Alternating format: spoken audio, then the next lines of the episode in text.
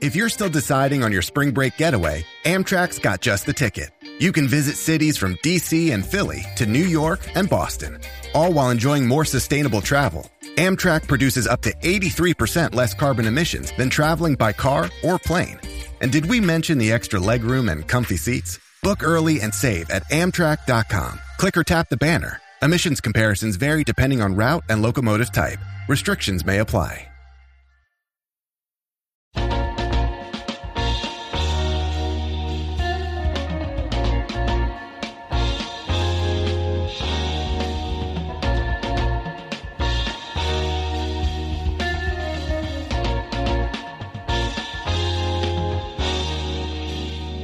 Marcelino, un honor tenerte en este programa. Ya nos habíamos este, tratado de poner de acuerdo en varias ocasiones. Después se vino lo de la pandemia, dejamos de grabar.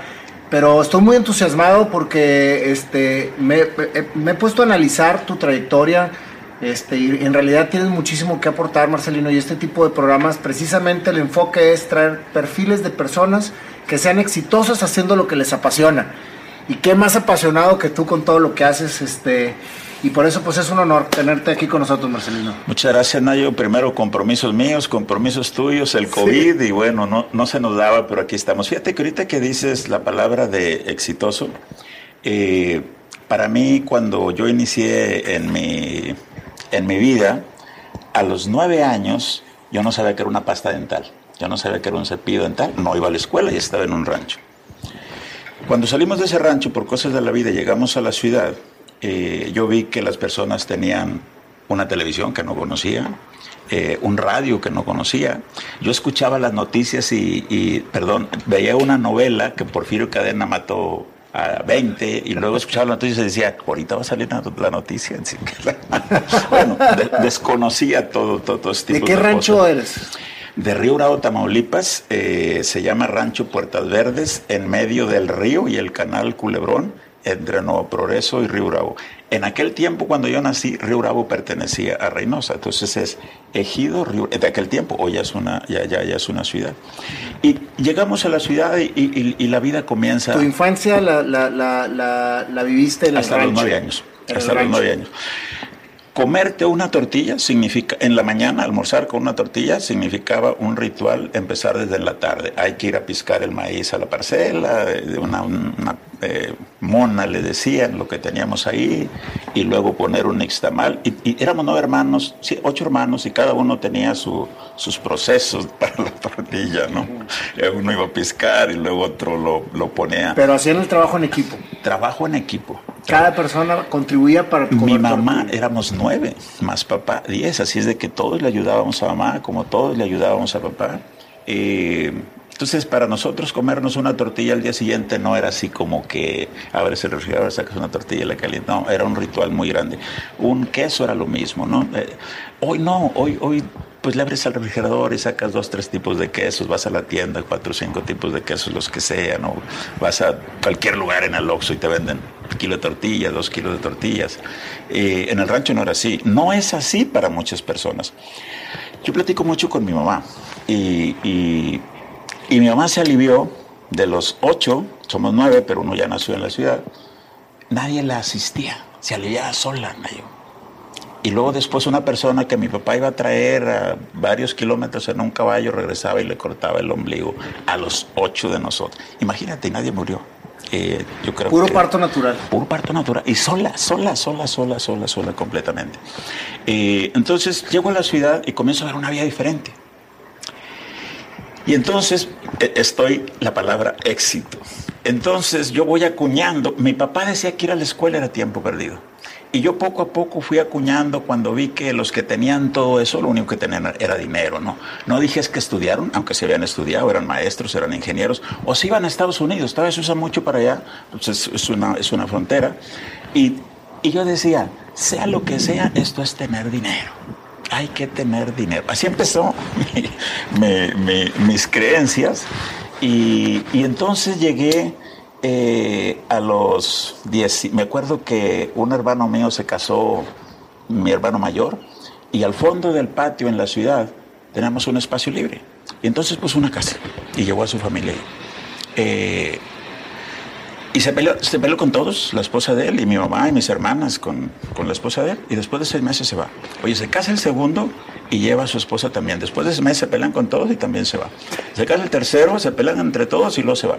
Se casa un hermano mío más chico. Y le digo, eh, Ya no te pelees. no, no vayas a traer a tu esposa aquí. ya sabes el ritual cuál va a ser. Y entonces me dijo, no, es que tú no quieres, que yo aquí no me quieres ayudar. Y le dije, no, eh, cuando yo me case, yo voy a tener una casa propia. Si no, no me caso. Eh, y debo tener un negocio. Y estoy hablando de 13, 14 años. Entonces, Tenías 13, 14 años 13, cuando ya 14. tenías esa mentalidad. cuando ya tiene esa mentalidad, el que tiene dinero tiene todo. Voy a tener lana. Entonces, que una casa así con carro y con televisión, una cámara de fotografía. Mis, mis fotografías de, pues de nueve no hay, pues estábamos en el rancho. De nueve en adelante eran los vecinos los que tenían mis fotos, porque los que tenían, digo, los que tenían cámara en aquel tiempo. ¿Te acuerdas una cámara que le aplanabas y salía la, sí, la- claro, la claro, foto? una Polaroid. Eh, instantánea, ¿no? Eh, esas son las fotos que, que- que- existían. Y yo quería una casa así. Entonces me dediqué a trabajar, a ahorrar, a hacer dinero, porque ese- pues el que tiene dinero tiene todo. Esa era mi creencia, el que tiene dinero tiene todo. Ahora te platico la otra parte.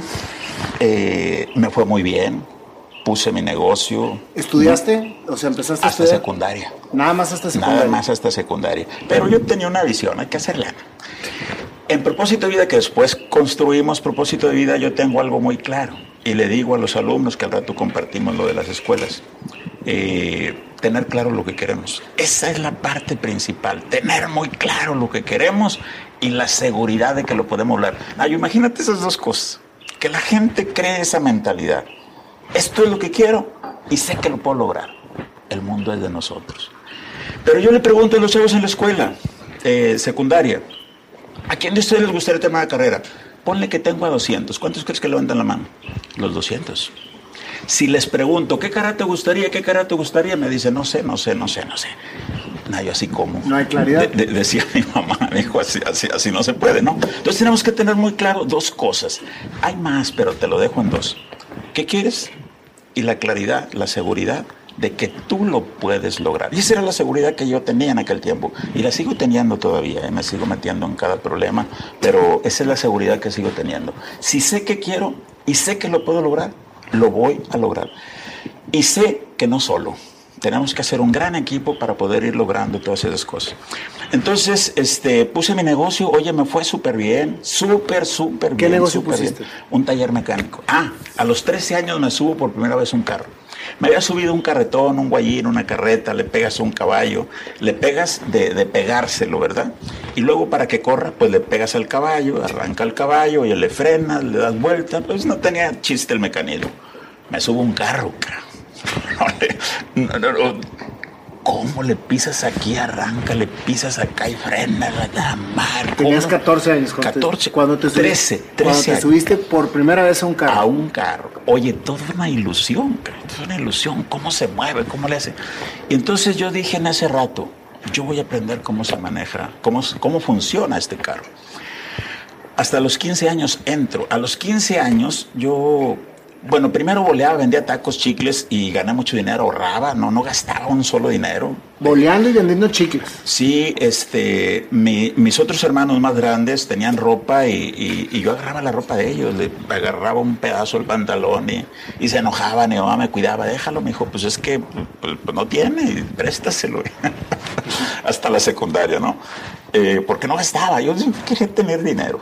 Y, y puse mi negocio, me fue muy bien. En Aprendiste a, ¿La a- mecánica? la mecánica y después pusiste el negocio. tres años aprendí, a los cuatro años puse mi negocio. O sea que tenías 17. Eh, tenía, entré, entré a los 15, a los 13 eh, puse el, yo quiero esto, pero entré a los 15, ¿sí? Y luego tres que duré más uno, cuatro años, 19 años. No cumplía 19 años cuando... Ya tenías tu negocio. Y además a la secundaria, a la primaria yo entré de 9 años. Entonces salí de 15 y luego estudié secundaria de noche. Saliendo de secundaria, puse mi negocio. Eh, muy chavo. Entonces, Nayo me fue súper bien. Tres, cuatro, cinco meses, Nayo. Yo traía eh, un carro nuevo. Tres, cuatro, cinco meses. Y eh, yo hice un... Yo me salí de un negocio a otro negocio. Del taller mecánico. Del taller mecánico que yo trabajaba, me salí de una empresa, digamos, a otra empresa. Y en el primer negocio yo ganaba 80 pesos. Me salí de otro antes que no tenía nada que ver con el taller.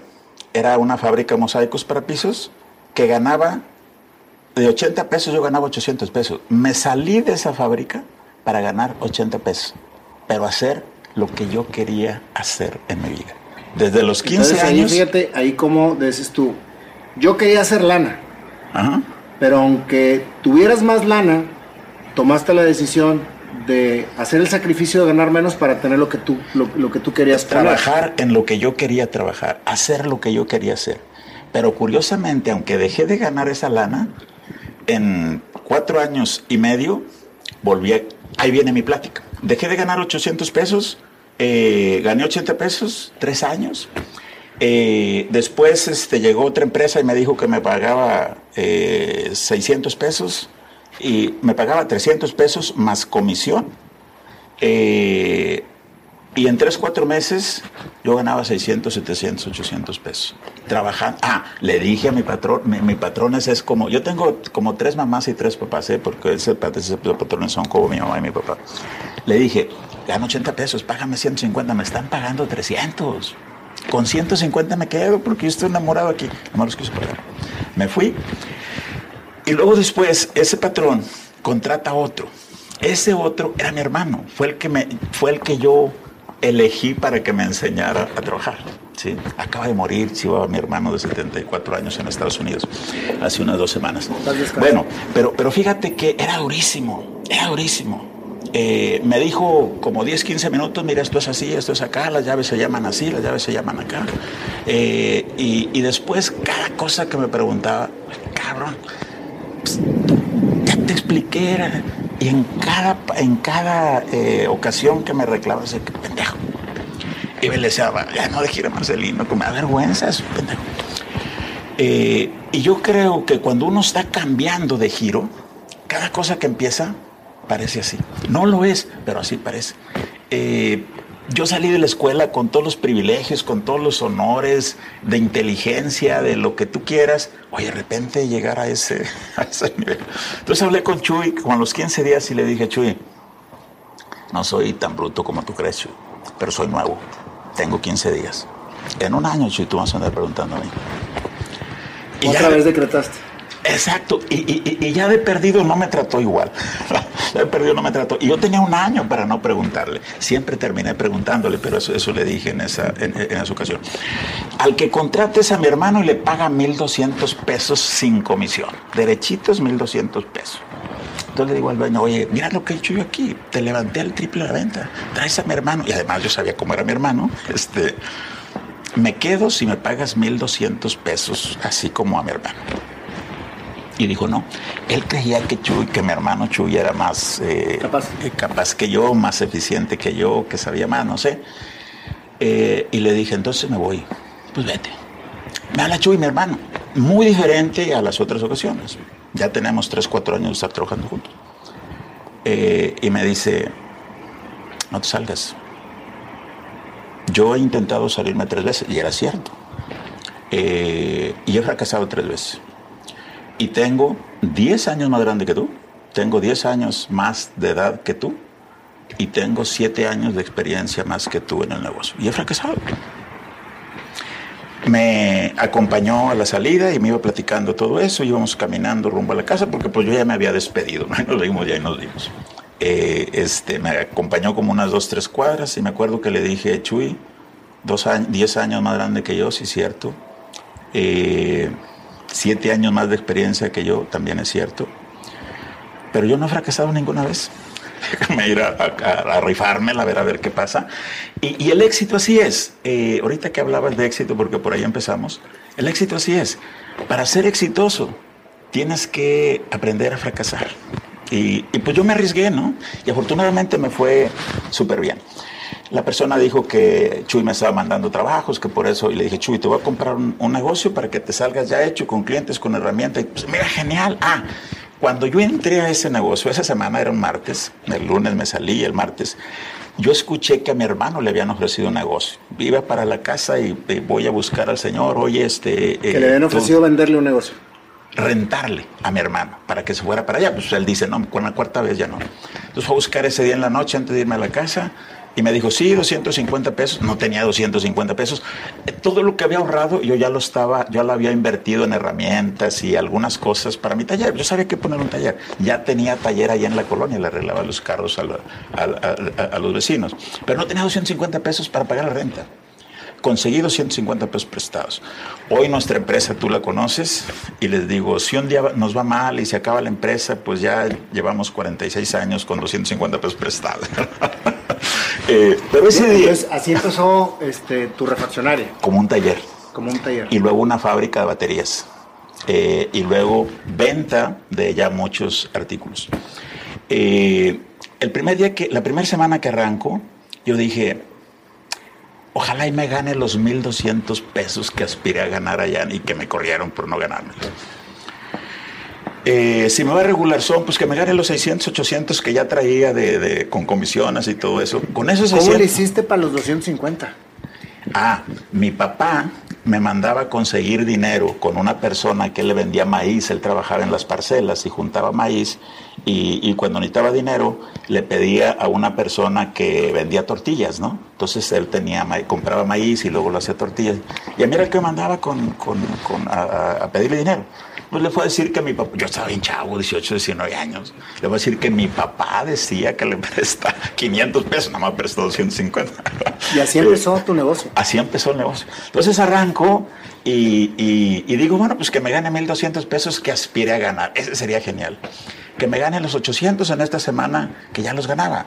Y si me va mal, pues los 80 pesos yo que ganaba hace 6 meses, 8 meses aquí. 2 mil pesos me gané Y la semana, y dije, ya mis semanas no son de dos mil, arriba de dos mil. Cinco mil la siguiente semana. Un carrito 8 en aquel tiempo te costaba 10 mil pesos. En dos semanas me podía. la gasolina te costaba 50 pesos. ¿Qué hubiera pasado? 50 centavos costaba. ¿Qué hubiera pasado, Marcelino? Si tú al momento de salir del negocio le hubieras hecho caso a tu hermano de no salirte. O me hubieran pagado los 1.200 O te hubieran pagado los 1.200. Fíjate nada más cómo el destino con una... Con, con nada más con una, un abrir y cerrar de ojos te puede cambiar la vida por completo. Exactamente. Yo creo que la vida, eh, bajo diferentes situaciones, nos obliga a crecer. Nos obliga. Pero cuando tienes esa mentalidad de crecer, ¿sí? La vida misma te va obligando, la vida misma te va obligando a crecer. Hoy este, este COVID nos está obligando a crecer, nos está obligando a cambiar. Esto nada más es un cambio y, nos mm, preocupamos y sufrimos. Tenemos que adaptarnos muy rápido a este cambio. Tenemos que adaptarnos muy rápido a este cambio porque así, así sucede. Te obliga, lo que te sucede en la vida, conocernos tú y yo eh, es son cosas de la vida, fíjate, son cosas de la vida, siempre de los siempre, para crecer. Pero de repente hacemos lo contrario, nos peleamos, etcétera, etcétera. Y entonces estamos evitando nuestro crecimiento y el crecimiento de los demás. Entonces yo creo que cuando tú tienes muy claro eh, cómo puedo hacer más fuerte a Nayo, cómo puedo hacer que Nayo crezca y tú cómo puedo hacer que... Eso es lo que falta en este mundo pero lo vamos a hacer, Nayo. No, no me voy a morir sin ver este mundo en donde todos un día vamos a amanecer, o la gran mayoría, ¿cómo nos vamos a ayudar?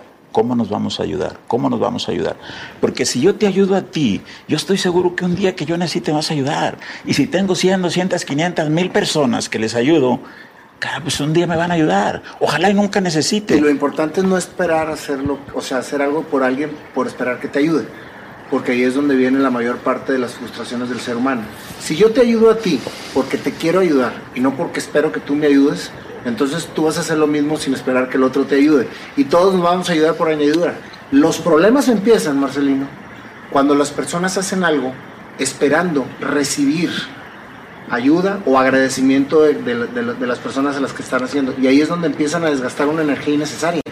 Y sí lo vas a recibir, Nayo. Nada más que si tú le ayudas a una persona hoy en la mañana, a las 10 de la mañana, quieres que para las 2, 3 de la tarde ya está recibiendo el beneficio. Si no le dices, mira, te ayudé y luego te, me agarras el pie y me muerdes la mano y crea cuervos y te sacarán los ojos. Y una serie de cosas porque lo haces esperando algo a cambio. Y sí va a haber algo a cambio, pero no en la tarde. Pero te voy a decir algo, Marcelino, yo lo he aprendido también. El momento es inmediato, porque la satisfacción cuando lo haces de corazón te retribuye inmediatamente una satisfacción personal. Aquí viene la parte interesante a la que iba. Eh, yo digo que nosotros, nuestra esencia, somos amor. Pero en ese amor es un amor incondicional. Es decir, yo te puedo ayudar a ti y te voy a ayudar a ti sin condiciones. Sin condiciones. Oye, los matrimonios, tú y yo nos vamos a casar incondicionalmente. Tú puedes hacer lo que te pegue la gana y yo también puedo hacer lo que me pegue la gana. Incondicionalmente. Lo que empezamos a hacer es a poner condiciones. Y en esas condiciones está lo que dices. Oye, pues sí, pero pues cuando me pagas y no sé, y luego si ni me pagas. Eh, y ahí se distorsiona el amor, porque ya se vuelve incondicional. porque ya se vuelve una conveniencia. Incondicional, exacto. Y esa, esa conveniencia a la que tú te refieres yo ya no le llamo amor, le llamo querer a alguien. Y querer a alguien ya se convierte en algo más feo como, como negocio. Pues ya, ¿te acuerdas de la canción de José José? El amar y el querer. Y ahí te explica perfectamente bien la diferencia. A lo mejor sí, no conozco muy bien la, la, la, canción, pero sí, es una, es una gran diferencia. Y, y la verdad, ah, ya me acordé, no sabemos amar, sabemos querer. ¿sí? Porque el amor es algo mucho más allá. Es más, tan así que a veces decimos, es que ya se acabó el amor. Este es amor. ¿Cómo que se acabó? No se acaba. No se acaba. Además, esa energía tampoco muere. Eh, pero son, aquí viene algo que yo trato de compartir en las escuelas, la ignorancia. Y toda la maldad, la pobreza, lo que tú me digas, es ignorancia. Y hace rato platicábamos de, no saber tomar decisiones. Desde ahí partimos. Un muchacho, un joven que decide salirse de la escuela porque él cree que eso es lo mejor y es tercer año de primaria, es sexto año de primaria, es secundaria, ¿cómo a él se le ocurre pensar que lo mejor es salirse de la escuela? ¿Sí? Bueno, pues no sabe tomar decisiones. Pero imagínate que este muchacho se salió de la escuela, no sabe tomar decisiones, pero se va a casar va a tener hijos. ¿sí? Aquí viene el otro tema que hablábamos de la ¿Qué necesidad tuviste en el mundo para hacer todo lo que estás haciendo? Porque tú eres empresario. Sí. Tienes, tenías muchos años de empresario este, y un empresario muy exitoso porque conozco tu trayectoria. Tengo todavía la empresa. Sí, yo lo sé y lo sigues haciendo. Pero de repente entra un giro en la vida de Marcelino en donde se empieza a enfocar en la educación, se empieza a enfocar en el altruismo, se empieza a enfocar en, apoyar a toda esa gente que tú viste. ¿Cuál fue la necesidad que viste para empezar a hacer todo esto? Déjame platicarte la otra historia, porque esa es otra, otra, otra historia. A nivel empresa, este, yo llegué aquí a Monterrey por la devaluación del 94. Yo compraba refacciones en Estados Unidos y estas son las adversidades a las que me refiero que tienes que hacer cambios y cambios y cambios y cambios. Yo di a 3 millones y medio de dólares a 3 pesos. Entró Salinas de Gortari y el dólar estaba a 3 mil y luego le quitó 3 horas y se lo dejó a 3 pesos. Llegó Cedillo y lo aventó a 9 y 10 pesos. Oye, con 3 millones de deuda eh, a 3 pesos. ¿Y, cómo te endeudas? Pues a donde todavía el agua y te endeudas más. Y, luego de repente al triple se enlaman. Eh, y, y, entonces endeudadísimo. Llegué aquí derrotado. No, yo no valía lo que debía. Sí, pero afortunadamente llegamos aquí, descubrimos un mercado 10, 20, 100 veces más grande.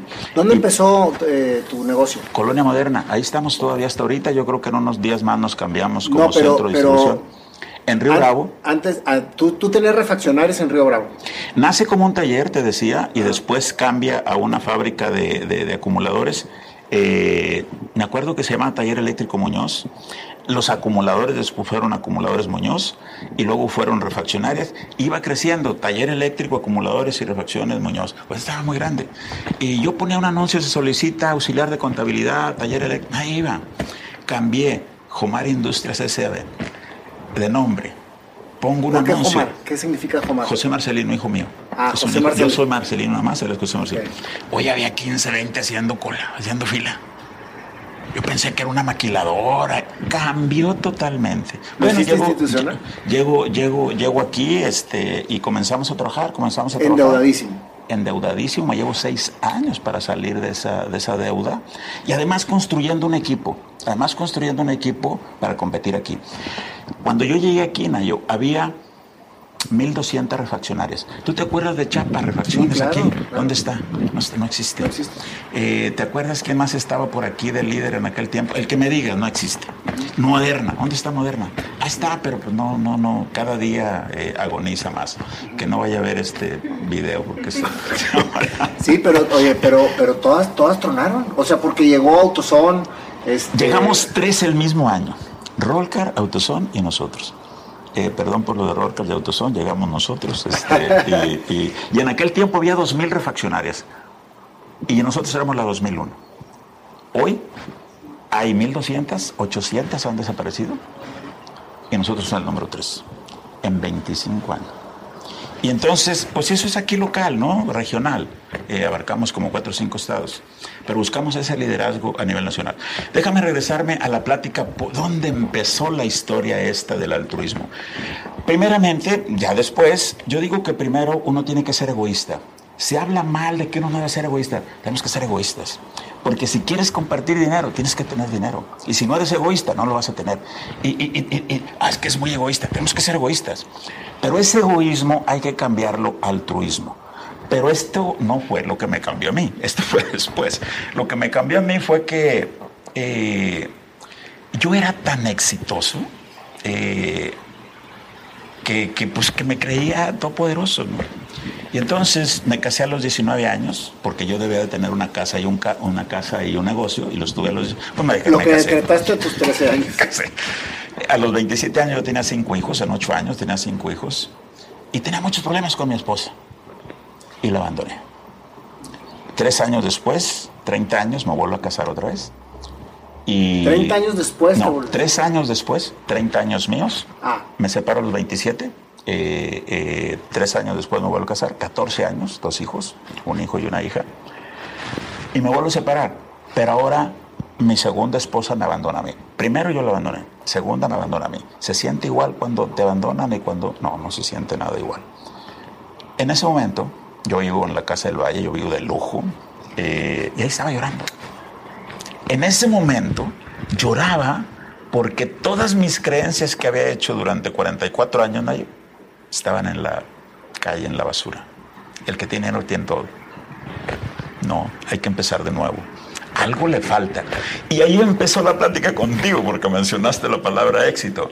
Le agregué felicidad, paz, plenitud. ¿Cambiaste tu mentalidad del que tiene dinero lo tiene todo?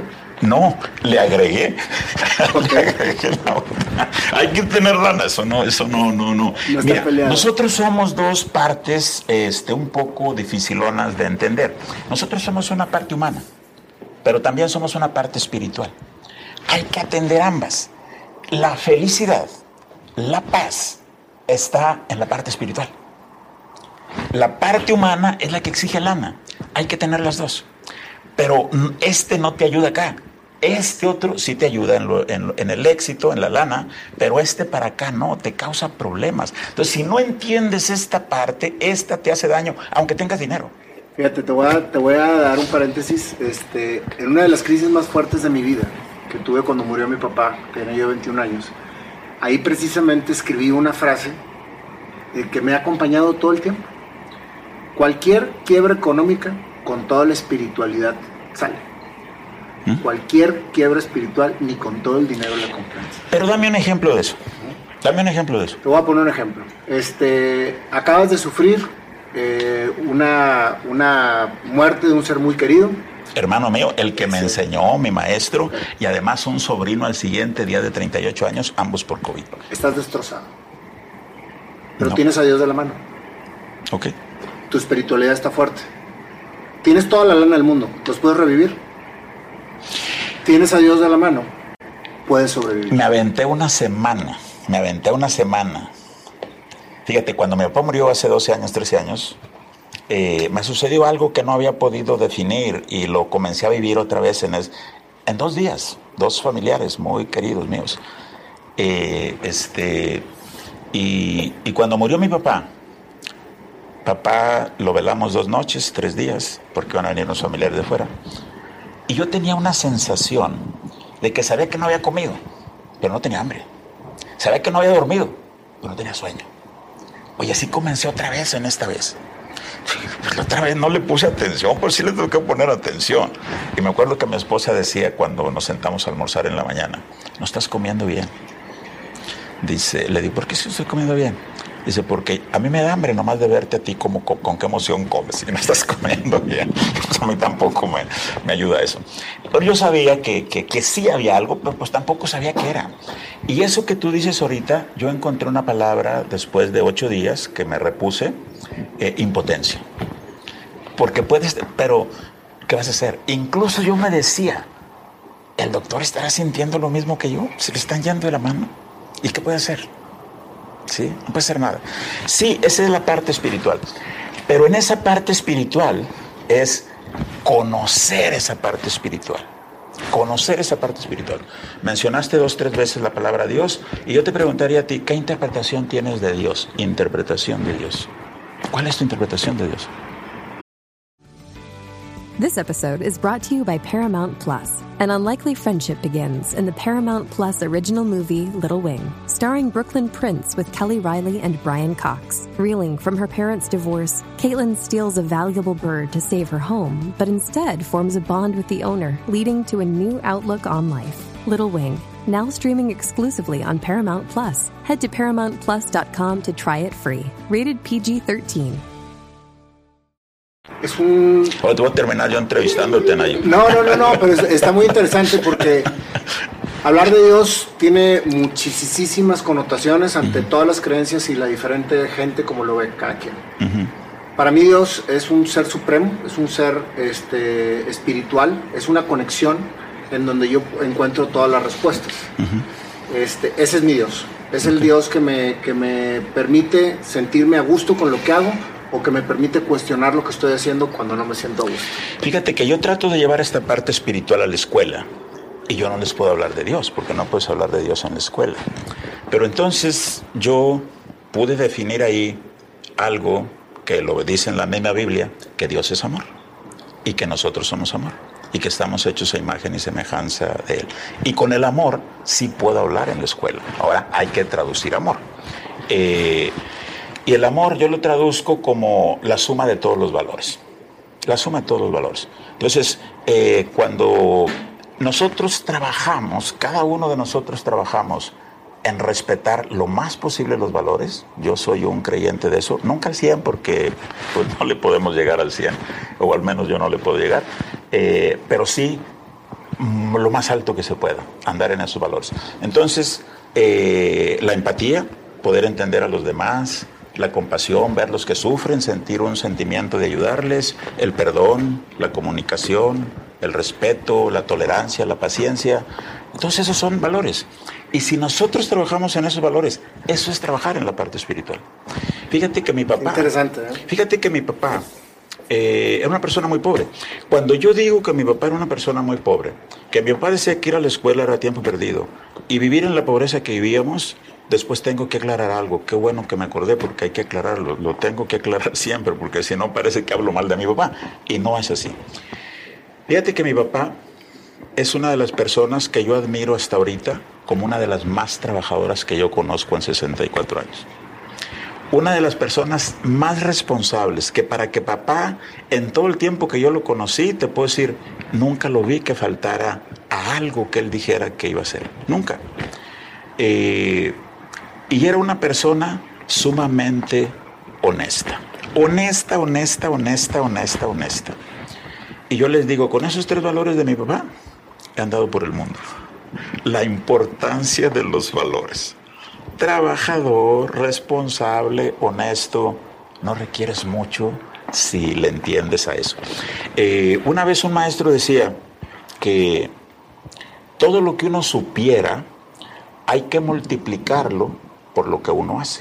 Entonces él decía, tú sabes 100, pero no haces nada. Entonces tú multiplicas, sé 100 por cero porque no hago nada, igual a cero. No, no, no hay. Pero sabes bien poquito, nomás sabes 10. Entonces tienes 10, aplicas este 10 que sabes, un poquito, pues el 100%, 10 por 10 te da 100. No trabajamos así. Eh, y hay que aprender estas matemáticas así de esa forma. Aprender a multiplicar, aprender a sumar. Pero pareciera que trabajamos más en aprender a restar y dividir. Eh, porque hacemos cada cosa que pareciera eso. Ahora, voy a poner ejemplos de esto. Los equipos de, de fútbol dividen. Sí, sí, porque hay tigres, hay rayados, hay eso. Se matan entre sí. Se matan entre sí. los partidos políticos dividen. Sí. ¿Se pelean? Sí. Eh, la religión. Es más, los que terminaron una carrera profesional y los que no terminamos una carrera profesional dividen. Eh, hombres y mujeres, niños, divisiones en todas partes.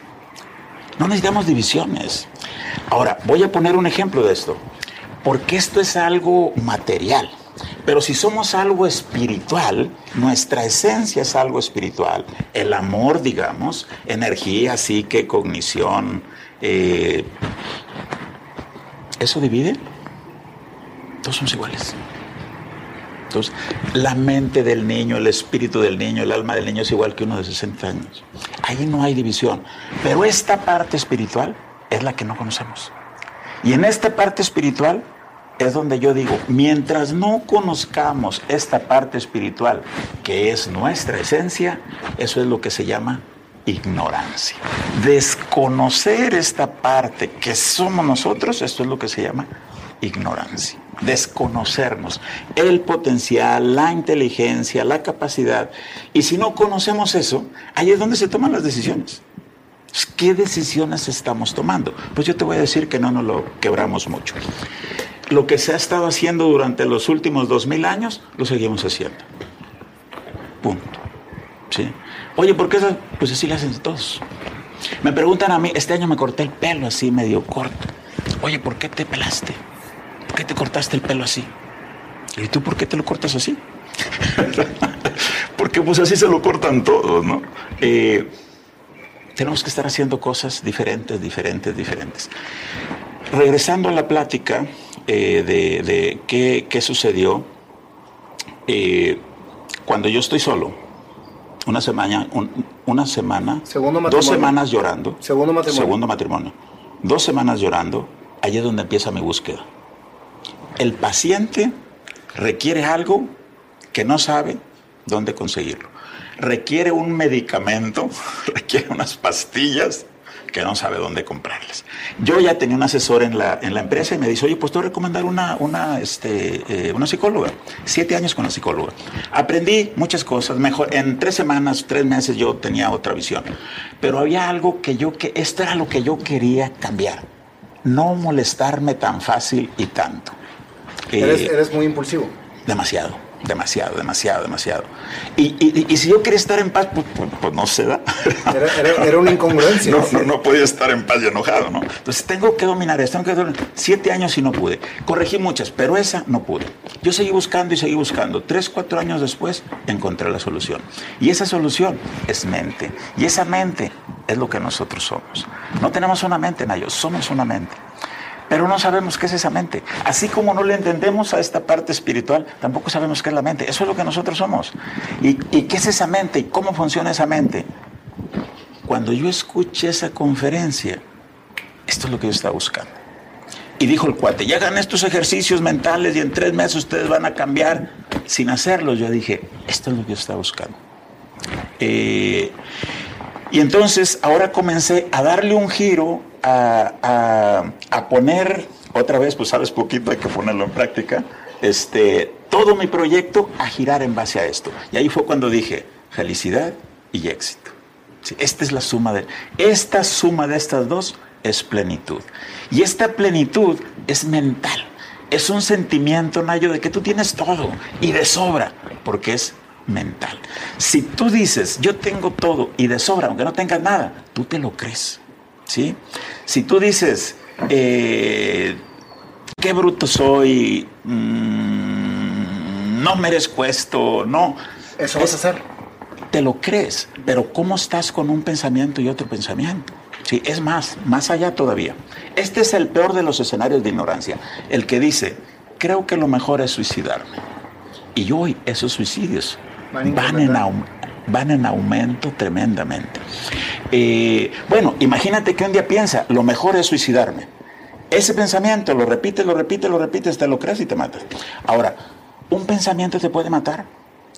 No, porque el pensamiento no se ve, el pensamiento no agarra la pistola, nada. Te dice y el cuate escucha.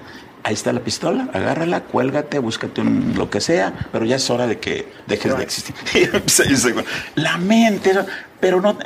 eh, eh, ¿Tú tienes una carrera profesional? Sí. ¿Te hablaron de la mente? ¿Qué es? ¿Cómo funciona? El cuate que está decidiendo salirse de la escuela es en su mente y no sabe qué es, es él. ¿Sí? Y nadie te va a explicar. Eh, cuando yo encontré esa información, dije, esto lo tengo que compartir. Y eso fue, o sea, entiendo que después de tu segundo matrimonio, en donde ahora sufriste tú. Hace 20 años, Sí. 2000. Primero dejas y después te dejan. Ahí fue como que tocaste fondo. En ese momento, Ha- Había que cambiar de creencia. Sí. El que tiene no tiene todo. ok, No. ahí cambias tu creencia. ¿Qué fue lo que te llevó a hacer ese cambio? ¿Fue tu fracaso matrimonial? ¿Fue tu vacío? ¿Fue el que no estaba realizado? ¿Fue tu impotencia? ¿Qué fue lo que.? Porque definitivamente fue un parteaguas en tu vida. Y fue cuando empezaste a girar y empezaste a trabajar en lo que a ti no te daba paz. Fue un poquito de todo, pero provocado por mi creencia. ¿Sí? Las creencias de uno es una ilusión. Las creencias de uno es una fantasía, no son ciertas. ¿Sí? Esto me lo dijo una vez una maestra. Estaba yo diciéndoles a los alumnos, si ustedes tienen su carrera profesional, ustedes pueden viajar por el mundo, ustedes pueden tener una empresa, ustedes pueden tener lo que quieran material. Y me dice, ¿por qué los engañas? Tú sabes que eso no es cierto. Pues Yo sé que eso sí es cierto. No, es que eso no es cierto. Le digo, ah, momento, tienes razón, eso no es cierto. Ahorita, ahorita no es cierto. Pero si ellos escuchan y llevan a cabo lo que yo les estoy diciendo, eso sí es cierto en 10 años, en 15 años, en 5 años o en 3 años. Entonces, nuestros pensamientos, nuestras creencias no son ciertas, aunque parezcan ciertas. Esa es la ilusión de la vida. Por eso yo digo, ¿tú tienes claro lo que quieres? ¿Y tienes la seguridad de que lo puedes hacer? Eso es una ilusión. Eso es un sueño. Eso es una fantasía. Eso es una aspiración. Nada cierto. Pero tú luchas por eso, te crees que lo vas a lograr y lo vas a lograr. Ahora, es, a, a- a lo mejor un día digo lo contrario, pero hasta ahorita, No, pero fíjate, está bien. hasta ahorita no me ha fallado. Es sumamente interesante hablar de claridad. Para ti la claridad es lo que te hace poder crear tu camino al éxito. ¿O qué es la claridad para ti? Eh, por ejemplo, voy a poner ejemplos de claridad. ¿A quién de ustedes les gustaría terminar una carrera profesional? Todos levantan la mano. ¿Pero todos quieren la misma carrera? No. Entonces, la claridad consiste en que si quiero una carrera profesional, ¿qué carrera va a ser? ¿Sí? Oye, ¿y estoy seguro que lo voy a terminar? Sí, estoy seguro que lo voy a terminar. Ahí está la claridad de lo que tú quieres, estar bien seguro de lo que quieres y estar bien seguro de que tú lo puedes hacer. Que saber lo que quieres y creer que lo puedes lograr. es tener la seguridad, la confianza de que lo puedes lograr. Esto bíblicamente se llama fe. Pero en la fe dicen que tú puedes mover la Sierra Madre. No dice así, pero yo lo traduzco así. Que puedes mover la Sierra Madre, el Cerro de la Silla, eh, un metro, dos metros, diez metros. Dice, si tuvieras un gramo, no sé cómo De dice. mostaza. Sí, eh, eh, la fe del tamaño de un grano de mostaza. ¿Eso qué te dice? Que si crees en ti.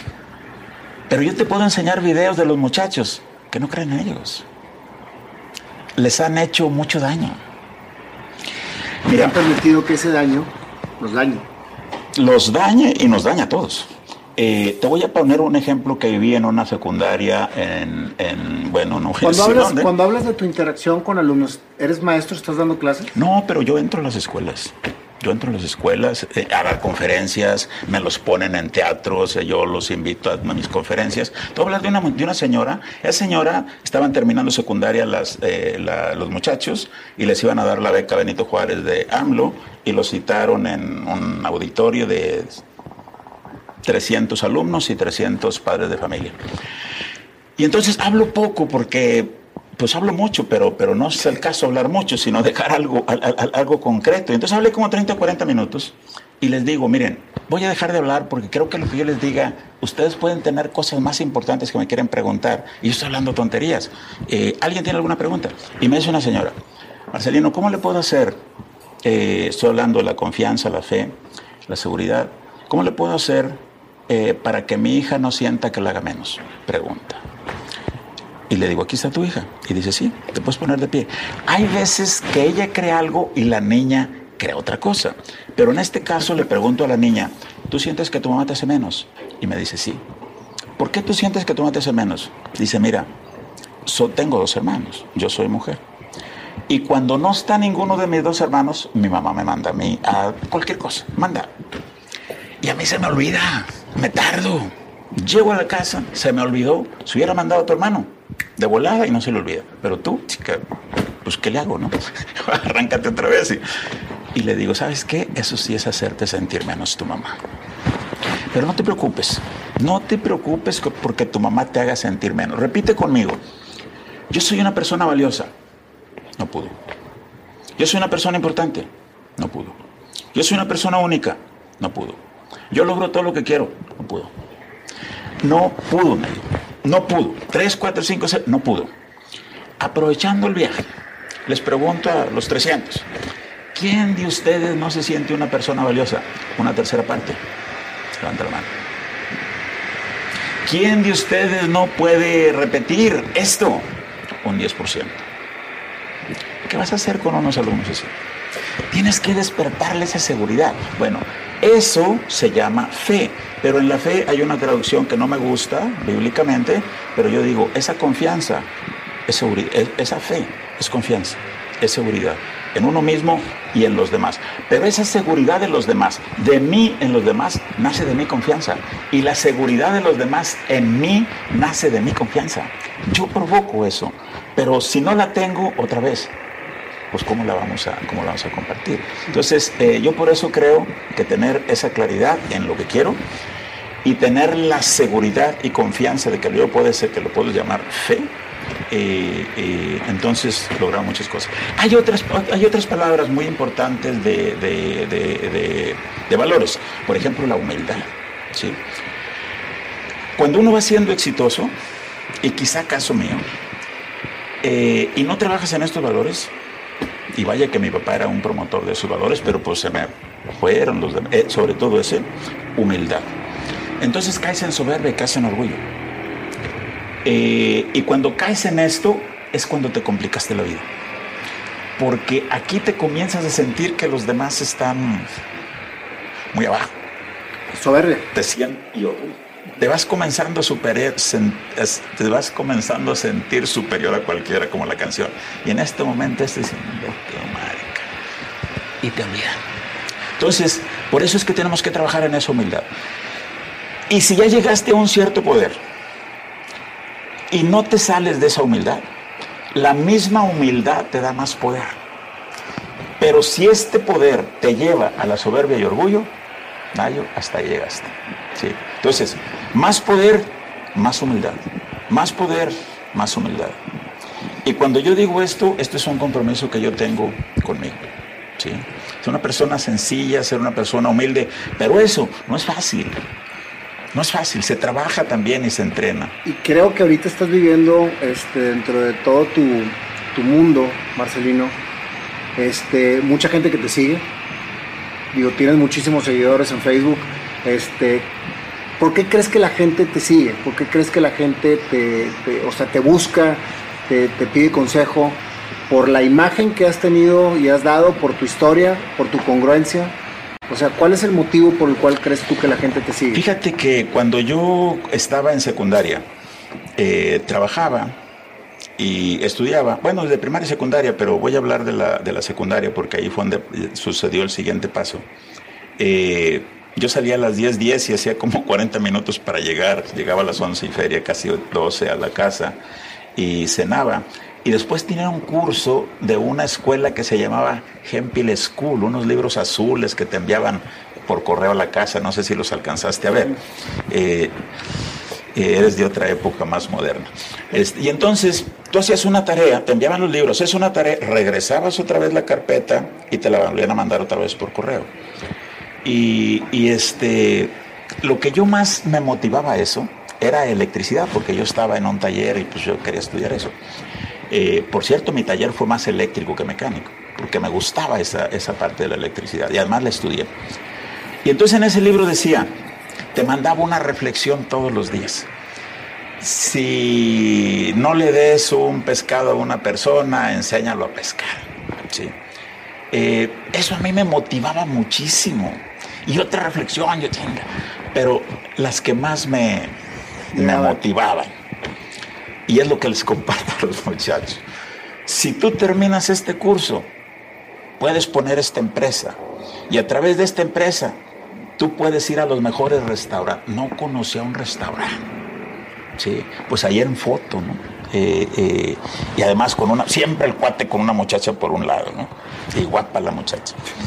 Eh, y, tú puedes andar volando por el mundo y el cuate y la muchacha. Que se a terminar, cabrón. Eh, entonces eso es lo que yo les comparto a ellos. Reflexiones de motivación. Reflexiones de motivación. Y como yo me he motivado, pues yo creo que ellos se motivan también. Yo creo que, eres, muy, eres muy natural, tu historia te avala perfectamente bien quién eres y creo que es lo que motiva mucho a la gente a creer en ti y, a, seguir pues, tus, tus, enseñanzas. Este, y qué increíble, Marcelino, que ahorita, por lo que me has platicado y lo que he entendido, estás muy enfocado en apoyar a la educación, que yo creo que es una de las cosas que he tenido más fuerte. Fíjate que, fíjate que cuando, cuando yo les decía a, mis hijos, porque son los que manejan la empresa, yo les decía, tengo como 10 años diciéndoles, me voy a retirar, me voy a retirar. Y hace 3, 4 años me dije... ¿Te volviste a casar, Marcelino, después de la segunda me volví a casar con mi primera esposa. Ah, sí, regresaste con tu primera esposa. No me digas. Faltaba esa parte también. Este, eh, entonces me decía mi hijo, un hijo, ¿para qué estás diciendo que te vas a retirar y que te vas a retirar si sabes bien que no te vas a retirar? Ah, chica, es cierto, tengo tanto tiempo. Entonces me tardé como tres meses y lo que puse en práctica fue mi proyecto de propósito de vida. Entonces les dije, ¿saben qué? Si es tiempo de que me retire y para siempre. Nada más que aquí en mi proyecto, en mi programa, traigo el rengloncito del negocio, así es de que aquí me van a tener, pero yo estoy en propósito bien. Y aquí hay otro rengloncito de la familia, así es de que pues también voy a estar aquí en la familia. Pero mi decisión era eso, eso fue para contestarle a mi hijo. Mi decisión fue, ¿a qué me quiero dedicar? ¿A mi empresa? ¿A mi familia? Y además teniendo la posibilidad de decir, puedo hacer lo que quiera, porque si lo pongo yo lo voy a hacer. Entonces dije, ¿dónde puedo poner en práctica que esto sea lo más trascendente que yo haga en mi vida? Y no dije la educación, dije la pobreza. Yo voy a trabajar en la pobreza porque es mi, mi, mi, eh, origen, ¿no? Yo, yo vengo de, esa, de, de, ese, de ese origen. Y déjame aclarar dos cosas. Que el hecho de uno nacer pobre no es ningún problema. No es ningún problema, porque pues si el 70-80% somos pobres, pues vamos a nacer de pobres, de papás pobres. Nacer de una familia pobre no es el problema, pero a los 30 años permanecer pobre, ahí sí tenemos un problema. ¿sí? Nuestro, no de nuestro origen. Entonces tenemos que hacer ese cambio. Entonces yo decía, ¿en dónde voy a poner mi energía? Que esto trascienda porque lo que yo diga, eso voy a hacer. Oye, la pobreza. 70 millones de mexicanos, ya me lo subieron, este, pero vamos a dejarlo en 70 millones de mexicanos pobres. ¿Cómo? Y ahí fue donde dije, la educación. Vamos a la educación. Y yo vengo de un papá que dice que ir a la escuela es tiempo perdido. Yo vengo de... Estudié secundaria. La verdad es que yo puedo decir, no, que, que la educación... No, no, no. Mi experiencia dice que te tienes que entrenar y preparar. Entre más te prepares y más estudies, más rápido, más vas a avanzar. Ejemplo, te sales de la escuela de 12 años, 15 años. Te esperan 60 años para sufrir. le pones otros 5 o 6 años de estudio, de preparación, te esperan 60 años para disfrutar ese esfuerzo y ese sacrificio que hiciste. ¿Te parece bien? Ahora, me, me dicen, pues Marcelino, eso tampoco es cierto. Si tú terminas una carrera profesional, eso tampoco es cierto lo que dices. ¿Por qué dices eso? Porque hay muchas personas que no consiguen trabajo. Porque hay muchas personas que toman una carrera profesional y andan sin trabajo o andan de taxistas. Está bien, está bien. Porque no los preparan para ser empresarios, no los preparan para ser directivos. Pero te voy a poner un ejemplo. Ah, y además, si todos estudian una carrera profesional, pues ¿quién va a trabajar para quién?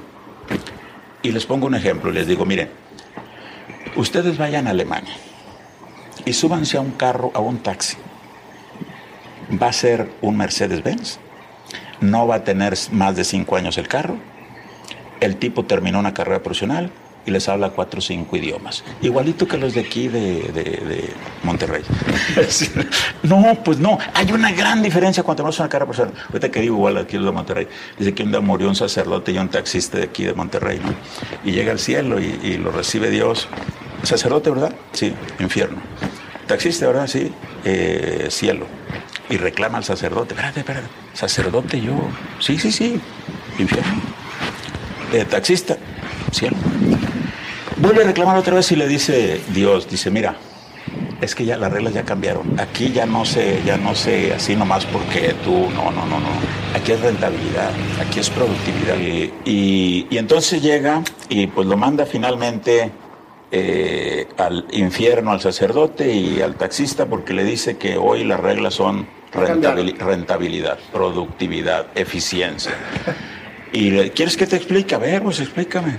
Dice, mira, durante los últimos años llegamos a tu iglesia y lo que vemos es que llega la gente y se te duerme. ¿Cuál productividad? ¿Cuál rentabilidad? Lo que vemos es que el taxista se sube el cliente y comienza a rezar. Este es el más eficiente. por eso, por eso uno va para el. bueno, hablábamos del taxista de, Alemania con los taxistas de aquí. Es una gran diferencia la, la, cultura. Eh, una carrera profesional. Eso para mí es una gran diferencia. Además, vamos a ver las personas pobres, pobres, pobres. ¿Han terminado una carrera profesional? No, ponle que no tengan dinero, pero no son pobres. Pobres, pobres no son. Y ahora vamos a ver una definición de pobres. Te voy a decir antes que entrara Peña Nieto, Peña Nieto disminuyó la pobreza al 50%. ¿Cómo le hizo?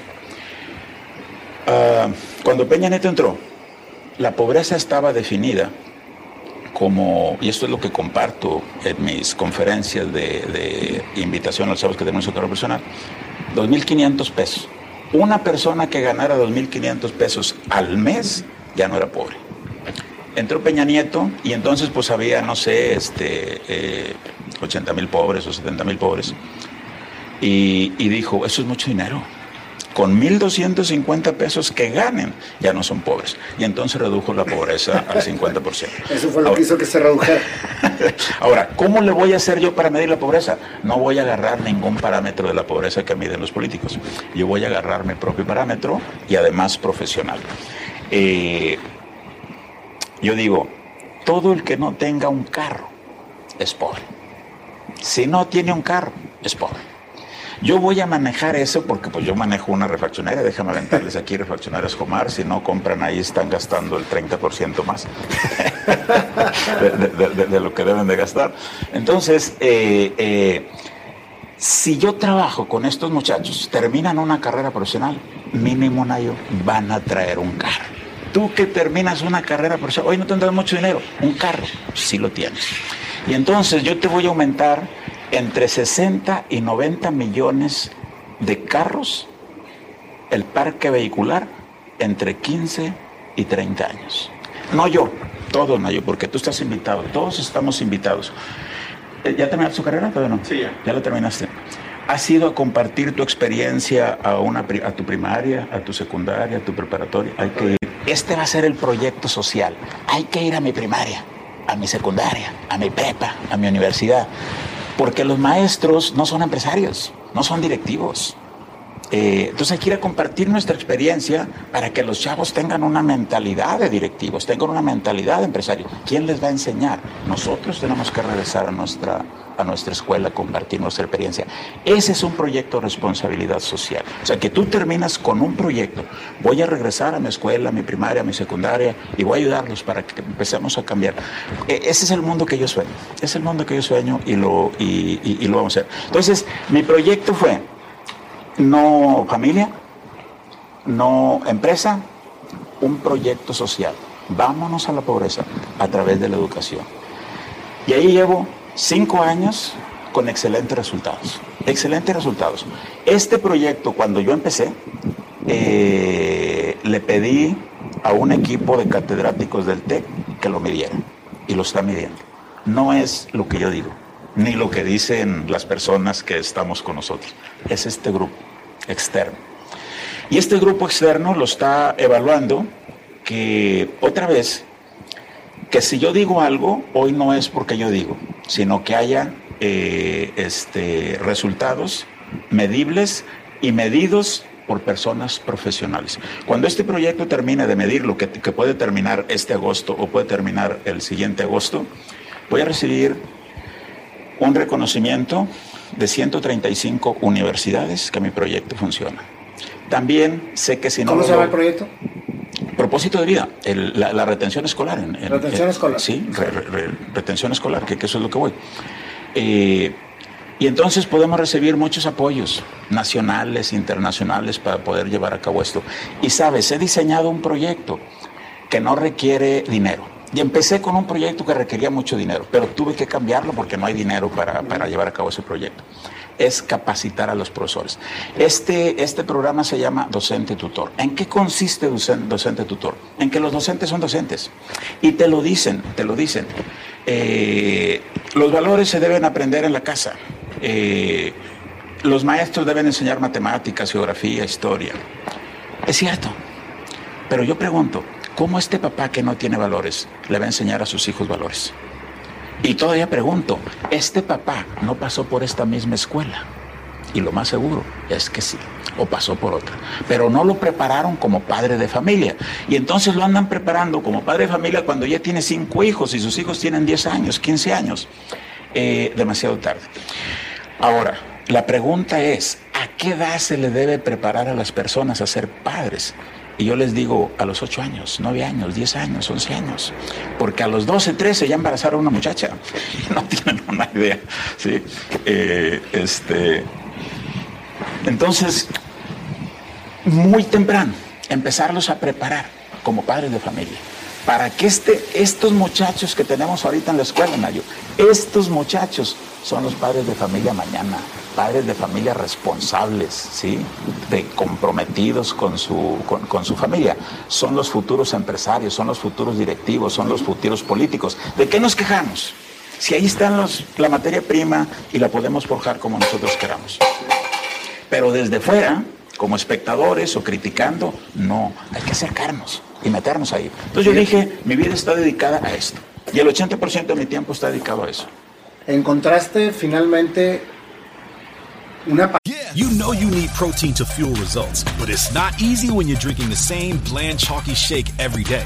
Stop punishing yourself and get to GNC for the best protein in the game, including all the hottest brands and crave-worthy flavors that'll keep you coming back for more. We're talking protein that legit tastes like cookies, your favorite cereals, indulgent desserts, and more. So bust out of your protein rut and actually look forward to those shakes with unbeatable protein at unbeatable prices.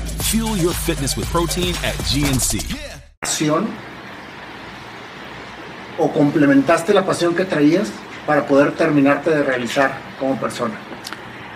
Eh, sí, si yo lo pusiera como mi experiencia pasada, este proyecto que encontré es como decir, este, el carro.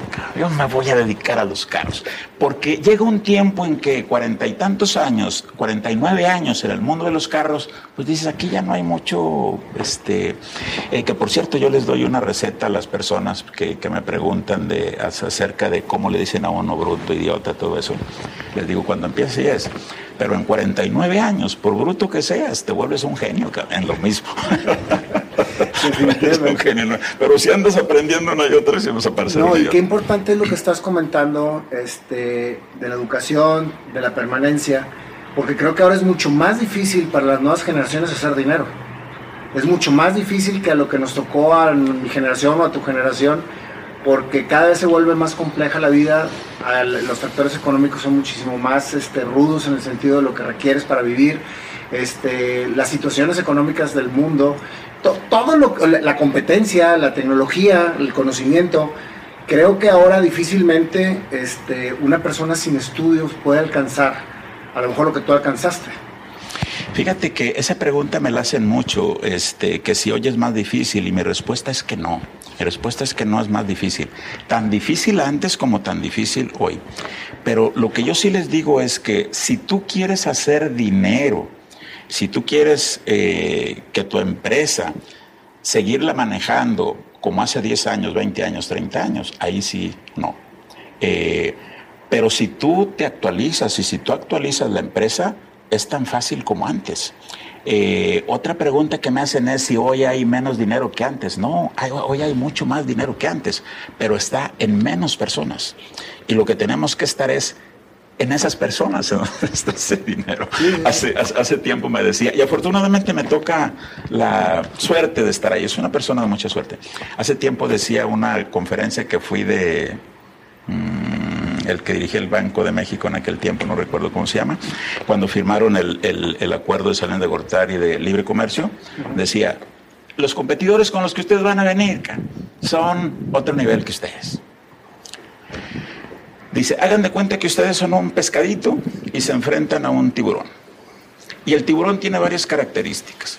Que todavía si se les ocurre correr, el tiburón es más rápido que ustedes. También se los alcanza y se los come. Dice, no tienen escapatoria. Ah, tienen una escapatoria. Y eso es lo que de hace mucho tiempo que escuché eso en el 88, 89 y, y me suena todavía. Decía, tienen una oportunidad siempre vean que hay varios pescaditos aquí atrás de ustedes. El tiburón se los va a ir comiendo. Mientras ustedes, crecen y ya se enfrentan de tiburón a tiburón. ¿no? creo que eso es lo que hemos, lo que hemos hecho, estarnos enfrentando hoy entre tiburones y entre tiburones pues nos respetamos. Pero hay más que, que, van a ir desapareciendo y desapareciendo, desapareciendo. Eh, ¿Así debiera ser este mundo? No lo sé. Eh, pero así es. Y yo creo que eso es lo que tenemos que cambiar. ¿Qué mundo queremos? Eh, y trabajar en construir, en diseñar, en edificar este mundo. Y a mí me ha tocado la suerte de, nacer en una familia que la pude llevar poco a poco. Yo terminé siendo el papá y mamá de todos, ¿eh? en, en mi familia, de mi mamá y de mi papá. Y con mis hermanos casi, casi igual. Y en la empresa también igual. Entonces sé cómo, cómo se va llevando todo esto para que vaya a donde uno, a donde uno quiere. No fácil, no rápido, se lleva mucho tiempo, eh, pero es posible. Y, y, el principal testimonio pues, soy yo. ¿sí? Y ya de ahí todo lo demás que se, que se da. ¿Crees que la competitividad es un problema? Hay que ver qué es competitividad. Eh, dime qué es para tener una idea de tu pregunta. Que la gente en vez de apoyarse y trabajar en equipo siempre está compitiendo entre sí. Siempre está tratando de ver que el otro no logre más de lo que uno hace. Y ya se trampa y todo eso, le este, metes el pie al otro. Yo creo que con quien de verdad debes de competir, con quien de verdad debes de competir es contigo. Y ser mejor cada día. Porque hay una reflexión que pareciera que esa sí tiene sustento, eh, que dice que uno es el principal obstáculo a sus propios propósitos. Pero uno cree que es la otra persona. Pero no, somos nosotros. ¿Y cómo se da esto en nuestra forma de pensar? Entonces, si nosotros vemos que el competidor está fuera, no, no está fuera. El competidor está dentro. ¿Y cuando la competitividad es en la economía? Eh, es igual. Es igual. Por ejemplo, eh, dame un ejemplo para entender. O sea, ¿cómo puede ser, o sea, cómo puedes tener más competitividad económica, económica o, educativa. Te voy a poner un ejemplo. Cuando llegaste tú me dijiste, tengo un programa para que todos tengan internet y puedan tener todos una herramienta para, para, poder estudiar. Y lo vamos a hacer. ¿Cómo se puede ser competitivo ante una sociedad que no está en las mismas circunstancias? ¿Y qué podríamos hacer para poder lograr una competitividad más, más pareja? Eh, vamos, vamos a... En ese renglón, vamos a decir que esta persona está muy en desventaja contra esta otra, más o menos, ¿verdad? ¿Y cómo vas a competir en esas circunstancias? Así es, a eso voy. Eh, te voy a poner un ejemplo, te lo tienes que llevar a largo plazo, al menos es mi idea, al menos es mi idea. Imagínate que, que yo soy un corredor de caballos principiante. ¿sí? Soy un corredor de caballos principiante. Y llámese empresa, llámese lo que se llame, pero voy a poner ejemplo, corredor de caballos principiante. Estoy aprendiendo a correr caballos. Y entonces yo voy al, al hipódromo caliente, que me ha tocado estar por ahí en algunas veces y con algunos compañeros corredores de caballos. Y entonces les digo, oye, este caballo fue el que ganó hoy. Sí, este caballo fue el que ganó hoy. ¿Me lo podrían prestar para yo correrlo la siguiente carrera? ¿Qué crees que me dirían? No. Aquí es donde empieza la competitividad, ¿sí?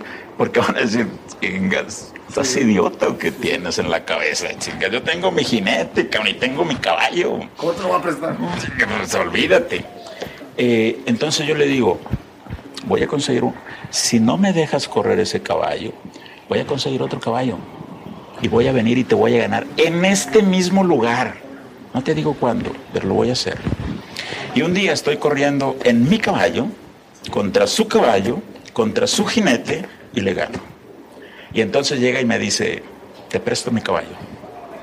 Y le digo, muchas gracias, yo tengo mi caballo y yo soy el jinete. sí, entonces, excelente. Se lo tienes que demostrar, se lo tienes que demostrar. Eso es en todas partes. Te puedo decir que es como una mafia a donde vayas, a la música, eh, a, las, eh, a, a donde vayas, ¿no? A las editoriales, eh, en la revista, a donde vayas es una especie de una mafia. Entonces tienes que empezar a hacer no tu propia mafia, pero sí tu propio equipo y demostrarles que eres una persona competitiva. Te pongo otro ejemplo en las empresas. Y este es el mundo que yo no quiero, pero pues así funciona. Imagínate un banco. Alguien que pone un banco, ¿para qué pone el banco? Para prestar dinero y para ganar dinero. Bueno, llega una persona pobre eh, y le dice que quiere poner este, un negocio y que necesita 500 mil pesos, que si el banco se lo presta. Y le dice, sí, cómo no, ¿qué tienes de garantía? ¿Y qué le dice la persona pobre? Pues no tengo, si tuviera no viniera. Y entonces el banco dice, ah, no, pues si no tienes dinero para garantizarme el préstamo, pues no te presto. Eso no es justo, porque no es la ley. Pero así funciona este mundo material. Ahora tú dices, está bien, de, de todos modos voy a poner mi negocio. Y al rato me vas a ir a buscar a mi negocio. Y me vas a ofrecer tu servicio. Pones tu negocio, te va muy bien, y de rato llega el banco. Oye, ¿te acuerdas cuando fuiste? ¿Cuánto me dijiste que quería? No te necesito. Esa es la competitividad. Lo mismo que el caballo. Esa es la competitividad. Y muchos ejemplos de eso. Pero eso es cuando tienes una gran seguridad y una gran confianza. Ahora, si tú llegas con esta persona y tú estás aquí y este no te ayuda, te pasas 75 años lamentándote que este te echó a perder la vida. No, eres tú. Eres tú. Que no tienes esa confianza, esa seguridad y que no tienes un propósito claro. Por eso yo tengo esa firme. Es, esta no me ha fallado hasta ahorita, ¿eh? Claro, lo que quieres, seguridad de que lo puedes lograr. Como son creencias, a lo mejor al rato cambio. Pero son creencias. Y yo digo, hasta ahorita me ha funcionado. Pues ahí vamos en ese, en ese renglón. ¿Cómo puede un joven desarrollar su confianza? Su seguridad. ¿Cómo se desarrolla la confianza? Imaginémonos que yo he corrido 42 kilómetros. Y aquí estamos 4, 5, 6, 10. Y les digo, mañana a las 7 de la mañana nos vemos en Humberto Lobo y Lomas del Valle porque vamos a correr 42 kilómetros todos. ¿Correríamos 42 kilómetros? No. Y ustedes dirían, pues no, no se puede. Pero no los invito a correr mañana 42 kilómetros. Y es el mismo ejemplo del otro. Les digo, mañana vamos a iniciar un entrenamiento para correr 42 kilómetros en tres años. Los espero mañana en Humberto Lobo y, Lomas del Valle, y digo ahí porque pues, ahí corría yo. Este, eh, y iniciamos tres años de entrenamiento. Yo les pregunto, en tres años preparándonos, ¿podemos correr 42 kilómetros? Así, así empieza la competitividad. Pero tienes problemas. Entonces tenemos que levantarnos todos los días a las 6 de la mañana. Inga, pero la cama está deliciosa, la cama está sabrosa, además está lloviendo, está haciendo mucho frío, mejor me quedo. No vas a correr los 42 kilómetros. Eso requiere de esfuerzo y de sacrificio. Requiere un esfuerzo y un sacrificio. Este esfuerzo y este sacrificio es el que no estamos dispuestos a dar. En la escuela, ¿sí? Ahora, y este esfuerzo y sacrificio no debe ser sufrir, hay que disfrutarlo, porque si no, pues no vamos a llegar. Eh, el día que estás, imagínate que estás corriendo 42 kilómetros, ya no puedes. Yo corría con, con 100 pesos para un taxi en la bolsa, por si no aguantaba. Pues tengo la oportunidad de agarrar un taxi, que me hacía tengo de estarme aquí matando, sacrificando, pero decía, yo dije que iba a correr esta carrera y la voy a terminar. Pero si me lesiono, pues traigo 100 pesos, ¿no? agarro, agarro, un taxi. Eh, entonces, ¿cómo empieza esa competitividad? Propósito y yo lo voy a hacer. Y te preparas, y te preparas, eh, te entrenas. Eso físicamente puede ser en una empresa, puede ser correr un maratón, puede ser correr un carro, puede ser cualquier cosa. Eh, eso se llama desarrollar una habilidad desarrollar una habilidad. Piensas el propósito y hay que desarrollar una habilidad. Y todo eso lleva tiempo. ¿En algún momento de tu vida, Marcelino, sentiste que te bajó la pasión por tu trabajo, por lo que hacías? Porque eres un hombre que definitivamente lo ha movido siempre lo que le apasiona. Tengo tres, tengo dos, este, yo tengo tres ya. Eh, hace dos, tres semanas tuve la tercera. Eh, la primera vez fue en el error de diciembre. Yo dije, se acabó, no tiene caso, dos horas. Eh, no, no, no, tiene caso trabajar, mira, perdimos todo después de dos horas. Eh, la segunda fue dos semanas cuando mi familia, este, eh, el que tiene dinero tiene todo, no, creo que me equivoqué, no tiene ningún caso, entonces mi familia y sin familia, dos semanas. Y la otra fue una semana, y fue hace unas dos, tres semanas cuando digo que muere mi, hermano, muere mi sobrino. Y, ¿Qué podemos hacer? Eh, me tardé este, unos, una semana en volver a decir, eh, no pasa nada, este mundo así es. Y vaya que tenemos una preparación en eso. Entonces, en toda mi vida llevo eh, dos horas, dos semanas, tres semanas y dos horas. en, donde te gana, te gana, pues yo, pues eres humano, ¿no? Somos, somos humanos y hay unos ratitos que, que nos ganan. Fuera de eso, no, no. Eh, momentos, hombre, pero, pues vuelves otra vez a, Pero así como que te caes. ¿Qué le aconsejas a los jóvenes, Marcelino? Eh, hay que ver jóvenes de, qué edad, pero suponiendo que jóvenes es que están terminando una carrera profesional, ¿sí? Eh, que terminen su carrera profesional, que no falten a su escuela, que lleguen temprano, eh, que no tengan materias reprobadas, que aprendan a vender, que aprendan a hablar en público, que trabajen en los valores y hoy que cuiden mucho su salud física, mental y emocional. Eso es docente tutor. Docente tutor es un programa para los maestros para que asuman la responsabilidad de llevar a los jóvenes, a los estudiantes a donde deben estar, que tengan una carrera profesional, que sean exitosos, que sean felices, que puedan vivir plenamente. Esa responsabilidad ellos no la tienen, pero estamos tratando de inculcárselas para que tengan, y eso es lo que yo les recomiendo a, los jóvenes, y que tengan bien claro lo que quieren y una seguridad a prueba de que lo pueden hacer. Y que, mira, eh, cuando vean una materia, geografía, matemáticas, matemáticas, las matemáticas es la materia prima para enseñarte a tomar decisiones. Aprender a leer correctamente es materia prima para enseñarte a tomar decisiones. Cuando están estudiando inglés que se dificulta, eh, yo estoy estudiando inglés y se me dificulta, eh, estar pensando que vamos a viajar por el mundo y viajar por el mundo requerimos de hablar inglés. Eh, estar pensando que al terminar una carrera profesional tenemos más oportunidad de conseguir trabajo si sabemos inglés. Tenemos más oportunidad de ganar más dinero. Hay que encontrarle esas cosas positivas a las cada cosa, a, cada, materia, que interpretamos negativa. Oye, historia. eh, no, es, no es conocer en qué fecha nació don Miguel Hidalgo, en qué fecha murió, qué hizo. Eso no es importante, don Benito Juárez, no. Sino qué voy a hacer yo para poder trascender como don Miguel Hidalgo. ¿Qué voy a hacer yo para poder trascender como don José María Morelos y Pavón? Cambiarle la interpretación a la historia y entonces se vuelve mm, divertido. se, se, vuelve interesante. Oye, ¿estás estudiando geografía? No es estar viendo un mapa en un, un eh, país, en una hoja, en un mapa, es voy a conocer este país, yo voy a viajar para este país, yo voy a conocer esa cultura. Y, entonces te motivas, ¿no? Y por eso es que yo decía, eh, aquella, aquella escuela, Hempel School, eh, me motivaba con eso.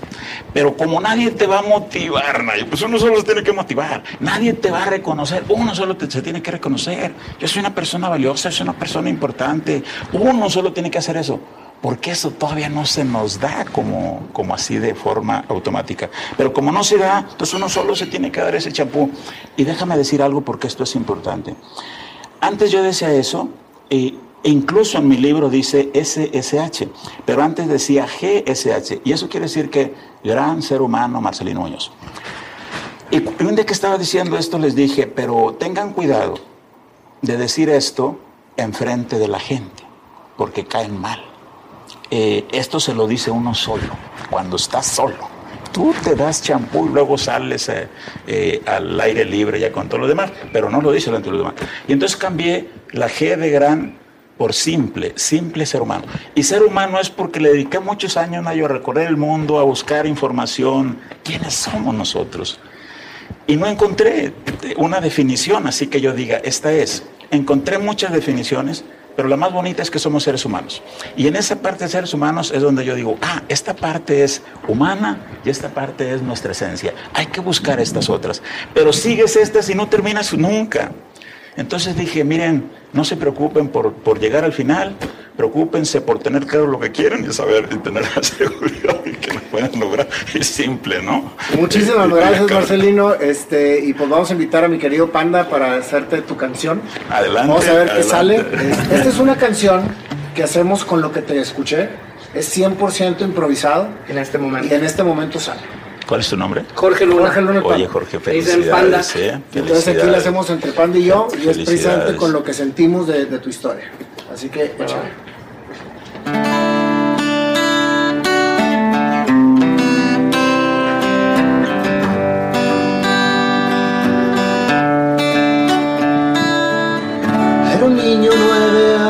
Tenía cuando el rancho salió y empezó a descubrir la experiencia te llevó aprendiendo del viejón. La vida seguía, Marcelino soñaba y a tus 13 años decretabas una casa y dinero, algún día yo tendré y así la empieza a obtener. Trabajo arduo, creencia en sí, claridad hacia dónde ir, honestidad y mucho que hacer. Marcelino empezó a trazar.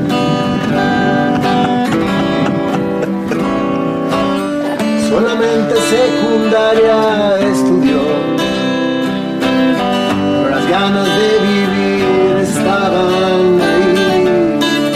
Su primera empresa él abrió y un taller empezó a surgir. La experiencia y el trabajo, las decisiones a tomar, hizo que fuera tu destino a creer, empezaste a sentir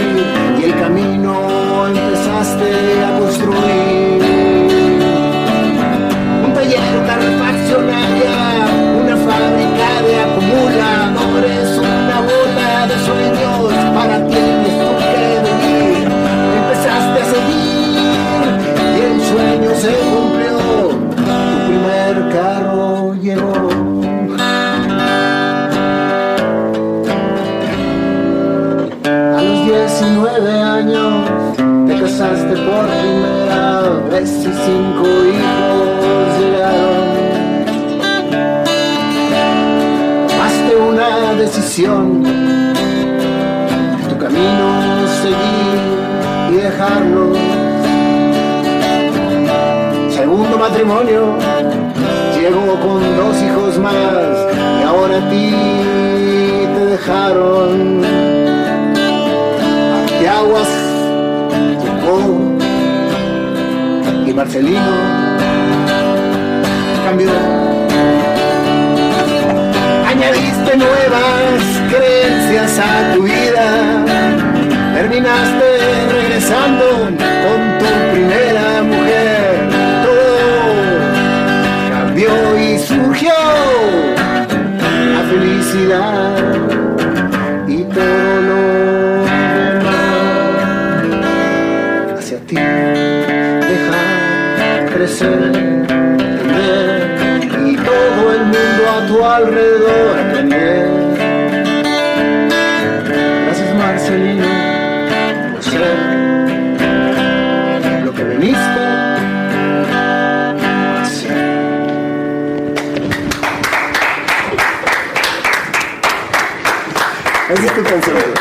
No, muchas gracias, muchas gracias. Yo pensé que la habían estado escribiendo, lo iban a estar leyendo. Tú la pues, escribiste salió de ti, ahorita. tú la escribiste. Tú- tú eres el dueño de la letra. Bueno, muchísimas gracias. Creatividad. Sí, muchísimas gracias Marcelino por este tiempo que nos regalaste. La verdad fue una entrevista magnífica, mágica, porque conocimos una parte de ti que pues ya conocí un poco, pero que ahora me lo fortalece mucho. Y mi admiración por ti, Marcelino, de todo lo que estás haciendo por el mundo, en lo que te podamos nosotros servir para incluirnos dentro de tu proyecto, encantados de la vida. Compartimos este proyecto en, en cuatro o cinco estados de la República Mexicana y en dos, tres países más fuera de México, eh, Puerto Rico, perdón, eh, Perú, eh, Costa Rica y Colombia.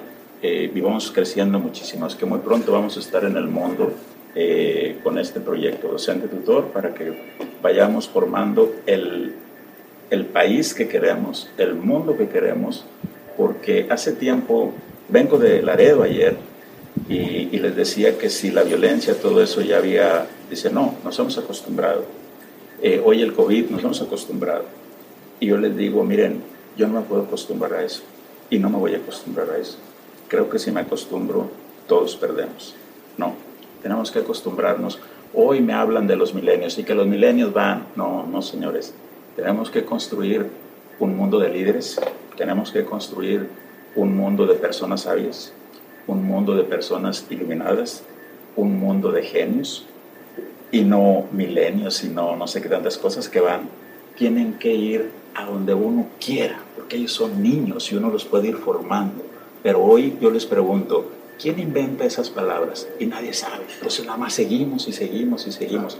Pero creo que si tenemos un enfoque de lo que queremos, vamos a lograr ese mundo que queremos. Ah, yo muchas gracias. No, muchas gracias a ti, oportunidad No, al contrario, la oportunidad me la diste tú a mí de poderte conocer Y más. aquí nuestro Y nos- compañero con la música. Y el Panda se sube a tu proyecto en lo que gustes, la verdad. Panda y Nayo, Eh, estamos claro, arriba. El jueves, por favor, Claro. péguense, tú conoces a Roel. Sí, sí, sí. Jueves a las 11 de la mañana vamos a estar con Televisa, con Multimedios, invitando 4.000 alumnos necesitan de... ¿Por qué no tenemos que venir a hablar aquí? Hay que Claro, ya estás.